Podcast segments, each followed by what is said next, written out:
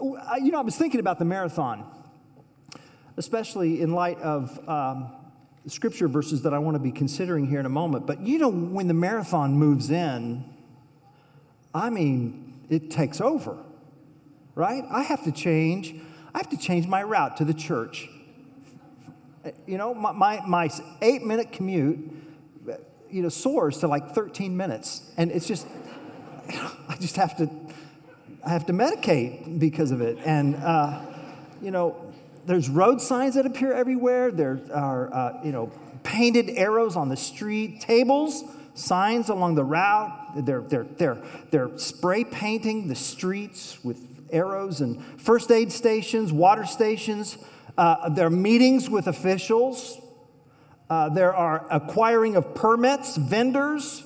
I'm sure there's some sort of accounting system to factor in the money that flows into and expenses and receipts and expenses. And I mean, it's a machine, right? It's a machine. Hotels, restaurants, parking, and then leading up to the marathon. You know the marathon's coming, don't you? In like February or January or whatever, when folks are out running and when there's just a glimmer of halfway warmth in the dead of winter, folks are out and they're getting ready. People are organizing their lives around the marathon. They're organizing their schedules and they're organizing their little gatherings with people with the marathon. And I would be willing to bet that there is an instruction manual about how to do a marathon.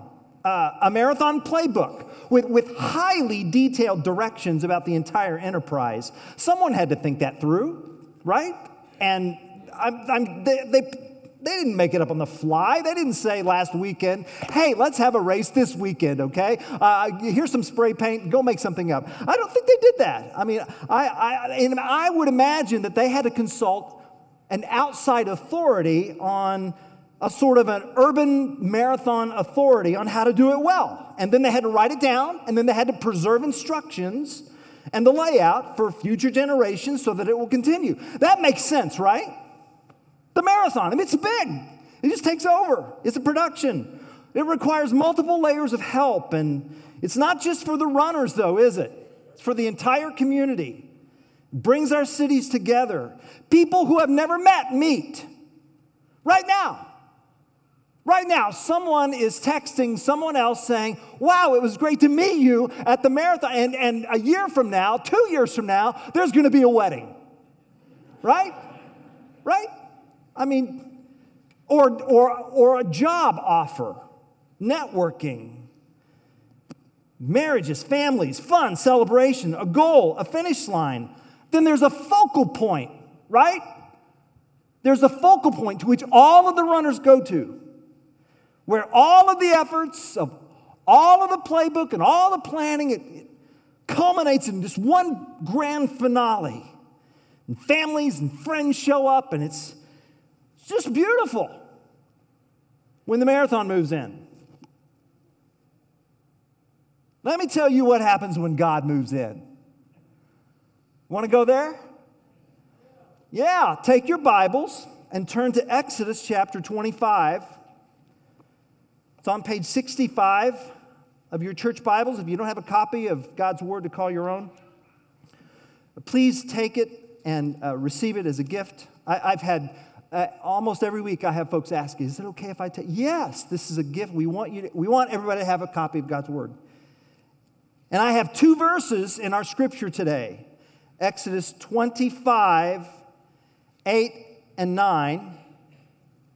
The Lord is speaking to Moses concerning Israel, and let them make me a sanctuary that I may dwell in their midst, exactly as I show you concerning the pattern of the tabernacle and all its furniture, so you shall make it. This is God's word. Now, we've been on a marathon through the book of Exodus. I know that. And you are wonderful learners and listeners. It really is a privilege to have teaching time and worship time together here. The book of Exodus, if we will get the narrative, if we will get the storyline of the book of Exodus, it will enable us to understand really and unlock so much more of Scripture, because Exodus, the exodus of Israel from Egypt, was the most important event in the lives of God's people concerning the Hebrew Scriptures.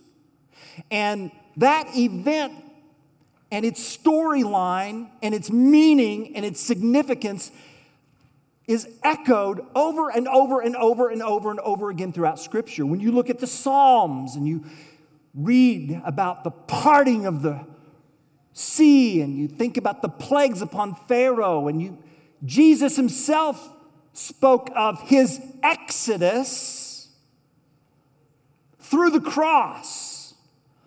Once you understand the storyline of Exodus, the entire Bible really becomes so much easier to understand. We've learned that the book of Exodus is really about God. God the deliverer, God the lawmaker, and God the architect. Exodus 1 through 19. God the deliverer. Exodus begins with Israel in slavery. God calls Moses after 10 plagues against Pharaoh and a supernatural rescue through the Red Sea. God led Israel to Sinai, where he introduced himself.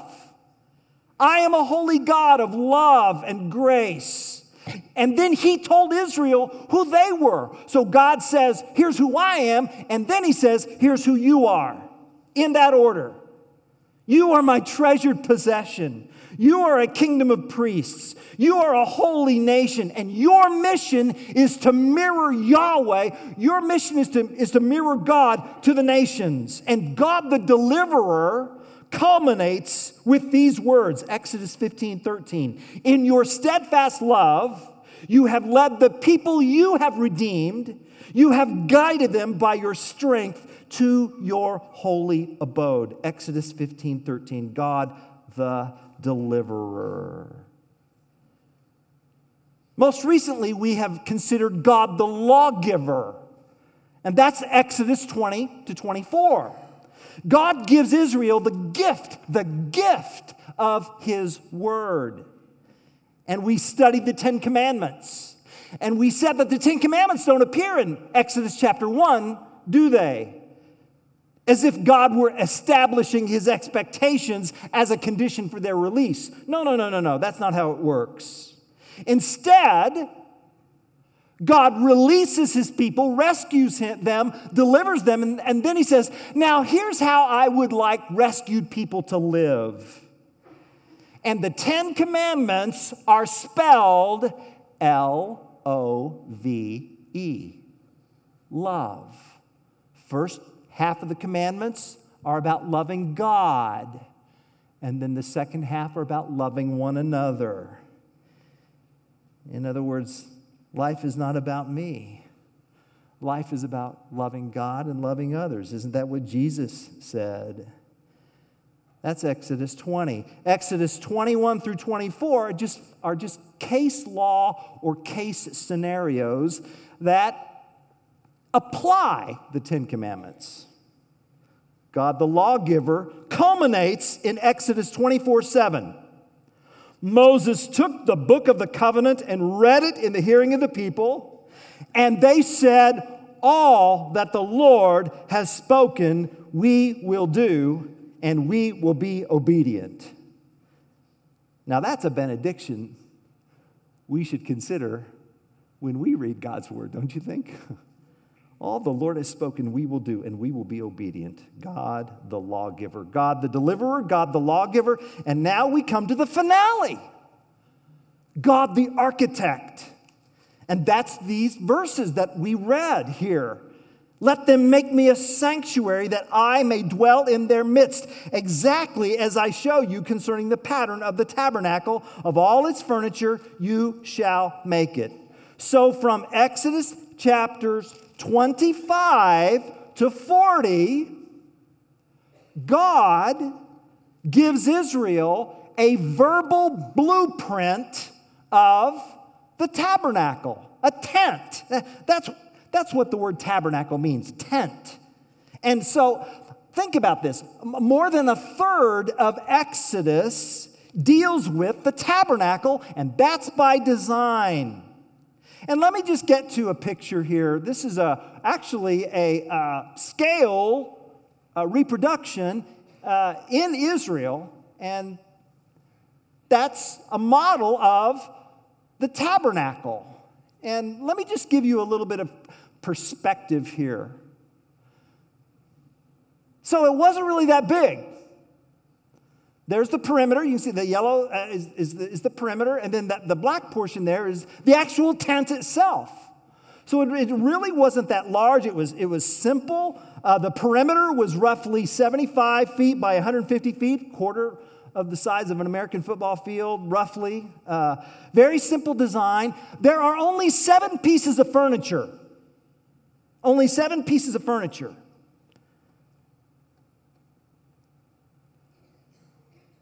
So the significance of the tabernacle is that when God moves in, worship matters. Worship happens. Worship is the most natural response of a people who have been freed from a past that they could not get out of on their own. And then those freed people have been gifted with God's word, God's will, God's mind. Worship matters. So today I want us to consider 3 truths about worship. Worship is a response to something. Worship is ruined by something. And then worship is more than something. Response to, ruined by, more than. Let's get to work. First, Worship is our response to the presence of God. That's the phrase, that I may dwell in their midst. God, think about this, church. I hope your heart smiles with this. God wants to be in our midst. God wants to be with us. God wants to be close to us. God wants to live in our neighborhood. God comes close. That's what's going on here with the tabernacle. These verses answer 2 key questions. Who is God and who am I? Who is God? God is the great king who has rescued his people from a pseudo-king and carried them to safety, and he desires our company. And why would he do that? Oh, for the same reason that our parents, that you saw on that screen, feel about their children. God, they've just got crazy love for their kids. God's got crazy love for you. Here's a picture. If God had a refrigerator, your picture would be on it. Huh? Bless you. But it's true. And you know why? Because that's what love does. That's what love is. And that leads us to the second key question. Who am I? Who am I? I am someone God loves. That's who I am. I am someone with whom God wants to live. God does not rescue us, teach us, gift us with his word, and then say, get out of here and leave me alone now. You should check in every Sunday for 75 minutes, but beyond that, don't bug me. That's not God. That's not this God. God wants our company. This week I came across a wonderful question. It's a probing question. What is the deepest truth about who you are? The deepest truth about who you are. See, it's a question about identity, isn't it? Identity is about who you believe you are. People look to their successes and failures and abilities and disabilities and age and appearance and affluence in determining identity. But the tabernacle answers that question. The deepest truth about who I am someone with whom God wants to live. God wants closeness with me.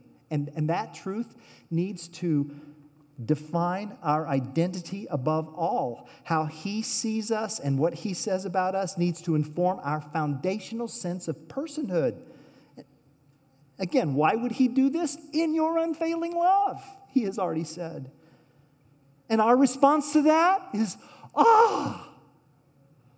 worship.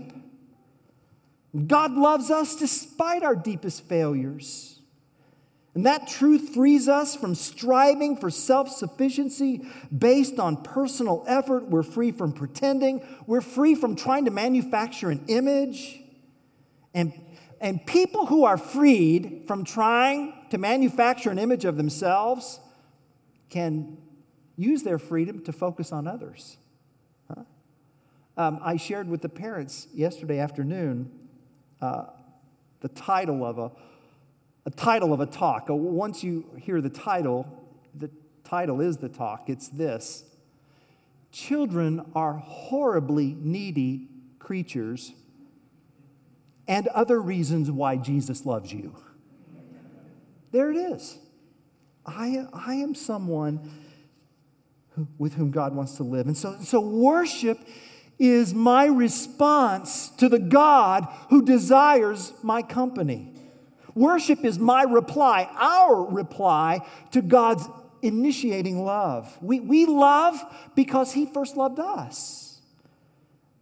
I think some of us think that if we just worshiped harder, whatever that means, then God would show up. Church family, he's already here. He's here. The tabernacle was built so that Israel would have a true understanding about how the Lord feels about his people. Let me make that very clear with this encouraging verse from Zephaniah 3:17. Here it is. The Lord your God is with you. He is mighty to save. He will take great delight in you. He will quiet you with his love. He will rejoice over you with singing. Do you ever doubt this? Do you ever wonder if this is really true? That God actually enjoys us? That he actually sings over us? Please believe Zephaniah. Please believe God's love for us, for you. Please trust that love. And please live like you believe that God wants to be with you. For in doing so,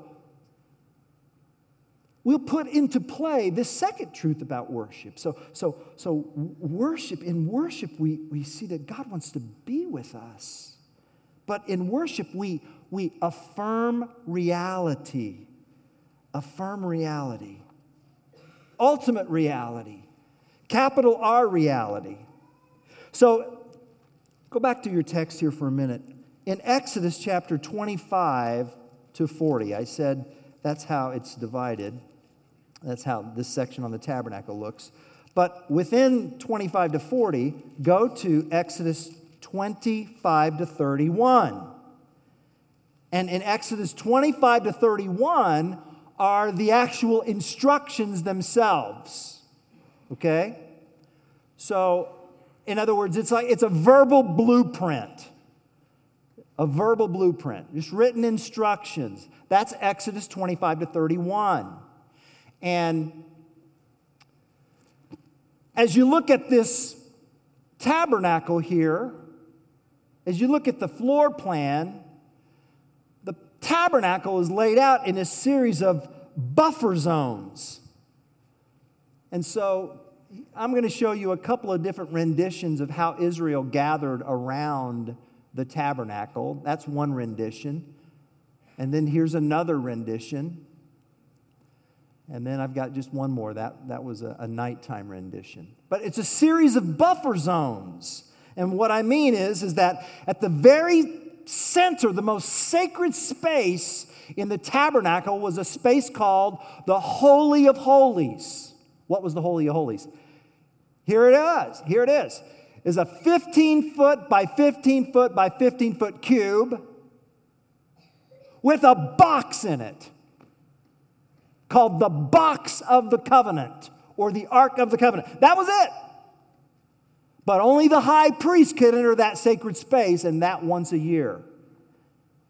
And then going out, it is a place called the Holy Place. That's another buffer zone. That's for the priests. And then there's the courtyard there that you see. And then the tribe of the Levites, which were the priests of Israel, they would surround that compound. And then Israel, so you see what's going on? There's just a series of concentric circles. High priest, priests, Levites, Israel, and then the nations. Okay? I want to go back to this. Let's go back one slide because I want to, let's do one more. That's fine. This would be good. Church family, this is what God wanted for Israel. When Israel later clamored for a king so that they could look like the other nations, it just, God said that they're rejecting me. But this is what God wants, where we focus our lives, where He's the center of our lives. He's the center of our lives. Where our awe and our worship and our attention and our goals and our priorities could be focused on Him. And someone might say, well, that just sounds egocentric of God to be the center of the universe. Well, okay, let's talk about that for just a minute. First of all, He made the universe, okay? And second of all, so to receive all this worship and praise and awe and attention, what if He actually deserves it, right? So, I mean, you get paid twice a month, right? You endorse your check. Well, that's arrogant of you to endorse your check. No, I earned it. Whoa, wait a minute. What if they actually, you see what I'm saying? God deserves this. God has earned this. For what He's done for us. It's just, we can't pay Him back. We just give our lives with an awesome, worshipful sense of thanksgiving and gratitude. That's what God wants. And so this tent, this holy tent, was really to be a pattern for their lives, that God's people might orbit around Him. And so that's what the instructions were for, all right? Now then, let's go back to the outline, Mark. One more. There we go. At the bottom, chapters 35 to 40, is the actual construction of the tabernacle. So God tells the people in 35 to 31 the instructions. Then in 35 to 40, they do it. They obey Him, and they construct the tabernacle. Okay? Smack dab in the middle between the two, by design, is a national debacle called the Great Sin. And it's the golden calf debacle. So in chapters 32 to 34, while Moses is with God on Sinai, writing down the instructions, Israel's going, where did he go? Where did he go again? When's he coming back? He's gone for good. And the nation fell into an idolatrous orgy. And they pooled their resources and they fashioned a golden calf. Can you imagine a spouse committing adultery on their honeymoon? Well, that's this. Think about it. The 10 plagues proved that Egypt's gods were not just powerful or powerless, they were non-existent. They're not real. Only the God of Israel is real. And Israel repents and gets on to construction, and at the conclusion of Exodus 40, God moves in. But I'm telling you, right in the middle of ultimate reality, Israel is tempted to pursue pseudo-reality. So we worship to affirm what is really real. We worship to affirm reality, capital R reality, capital T truth. So worship is more than a 75-minute religious service. Worship is an expression of worldview. And smack dab in the middle of ultimate reality, these verses put us on notice that there are other entities who want you to orbit around them. Pseudo-gods and idols who compete for your affection. Right in the middle of instruction and construction is idolatry, which means we are called to have to choose. There is no neutrality. Not to choose ultimate reality is to default to pseudo-reality. G.K. Chesterton, who was really a literary mentor to C.S. Lewis in the last century, said this: when we cease to worship God, we do not worship nothing, we worship anything. So don't just call the tabernacle a tent. It's not just expensive canvas for bivouac. It's a reminder of what's really real, of who is really real. This Tuesday morning, we will pray over your prayer requests that you mentioned by name at every one of our elders' meetings. We have 2-hour elders' meetings, first hours in prayer and devotions for your prayer requests. We found that when we pray half of our meeting, the meetings go quicker. Think about that. Here were last week's request topics: children, health, cancer, inoperable cancer, marriages, divorce, job search, job opportunity, gratitude for finding a job, recovery, gratitude for graduation, daily sobriety, just gratitude to God. Okay? Those were just the topics, some of the topics. The very act that we bring our prayer requests and praises before Almighty God reveals that we want to bring our reality beneath, into, and under the care of God's reality. Because the big temptation is to believe that my reality is ultimate reality. No, if I believe that, then I have a puny little kingdom of one. And what the tabernacle is telling us is that our God is ultimate. And our weekly act of worship is a declaration of whose reality reigns. And listen to me, church family. Hear me. Our world needs people whose lives look like they have figured out real reality. Dallas Willard is an author and a Christian philosopher. He passed away years ago. He wrote these insightful words. He said, "We live in a culture that has cultivated the idea that the skeptical person is always smarter than the one who believes. You can almost be as stupid as cabbage as long as you doubt." And then he says this: our world can no longer be left to mere diplomats, politicians, and business leaders. They've done the best they could, no doubt. But this is an age for spiritual heroes. He's talking about us.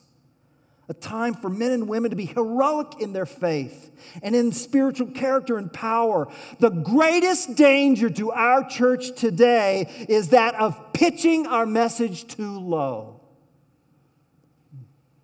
We need ambassadors for King Christ, declaring that when Christ's reality appears, when he comes to live in the neighborhood changes.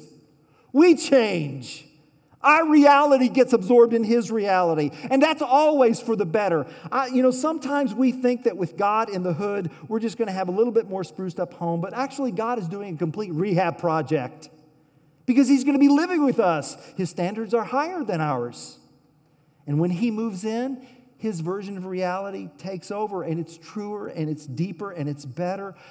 God is bigger than the marathon. I mean, he's not just planning on tying up the streets for about 10 hours. He wants to live with us forever. I mean, if our community is changed by 9 or 10 hours, think how much more with God. Isn't that a beautiful thought? So worship is more. That's why idolatry ruins worship, because it desecrates ultimate reality. I guess the question here before we get to the third part is this. Who are you orbiting, or what are you orbiting? Is it passing or is it ultimate? Well, truth number 3 is this. Worship is more than an event. Worship is life. That's what we're getting at, right? Worship is more than Sundays at 9 and 10:45. Worship is surrendering all that I am to all that God is. Worship acknowledges that God is ever present and always close and ultimately real. Worship comes from a heart that desires God. We desire the dwelling of the risen Christ. We desire his presence. We desire him. Well, what would that look like? Think about this. Dream with me for a moment. What would it look like if we lived every moment of every day, in every place, in every circumstance, fully confident and assured that God is our dwelling and that he wants to live with us and that his concerns are greater than ours, that when he shows up, I mean, he has things, and we have things we thought were important, but his are more important, and our whatever is ours is swallowed up in his. I mean, what would our response to that be? A worshipful life. One that goes out from this gathering knowing that God is just as much with us when we are apart from one another as he is when we are gathered with each other. And then we begin looking for God's presence. So I had a wonderful experience a few weeks ago at the Beckman Institute at their 30th anniversary celebration. And so it was an interdisciplinary symphony of science, arts, music, drama, came together in spectacular presentation. Quantum Rhapsodies is what it was called. Quantum physics. I mean, wow. I learned properties of light. Light's a wave, light's a particle. I don't understand that, but it sounds smart to say that. And I mean, it was just glorious. And so as I was experiencing the science and the music, there was a stringed instruments and the narration. It was art and science were just kind of dancing together. I thought about the Psalms. The heavens declare the glory of God. One musical artist said this, "I want my music to express love for every note." Go to an athletic event and you'll experience poetry in motion.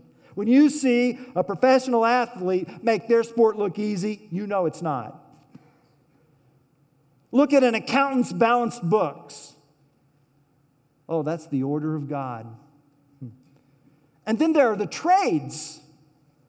Exodus chapter 36 speaks of Bezalel and Oholiab and every craftsman in whom the Lord has put skill and intelligence to know how to do any work in terms of the construction. That's Exodus 36:1. Oh my. To see great architecture. What made the Notre Dame fire so heartbreaking? Because it's so beautiful. So beautiful.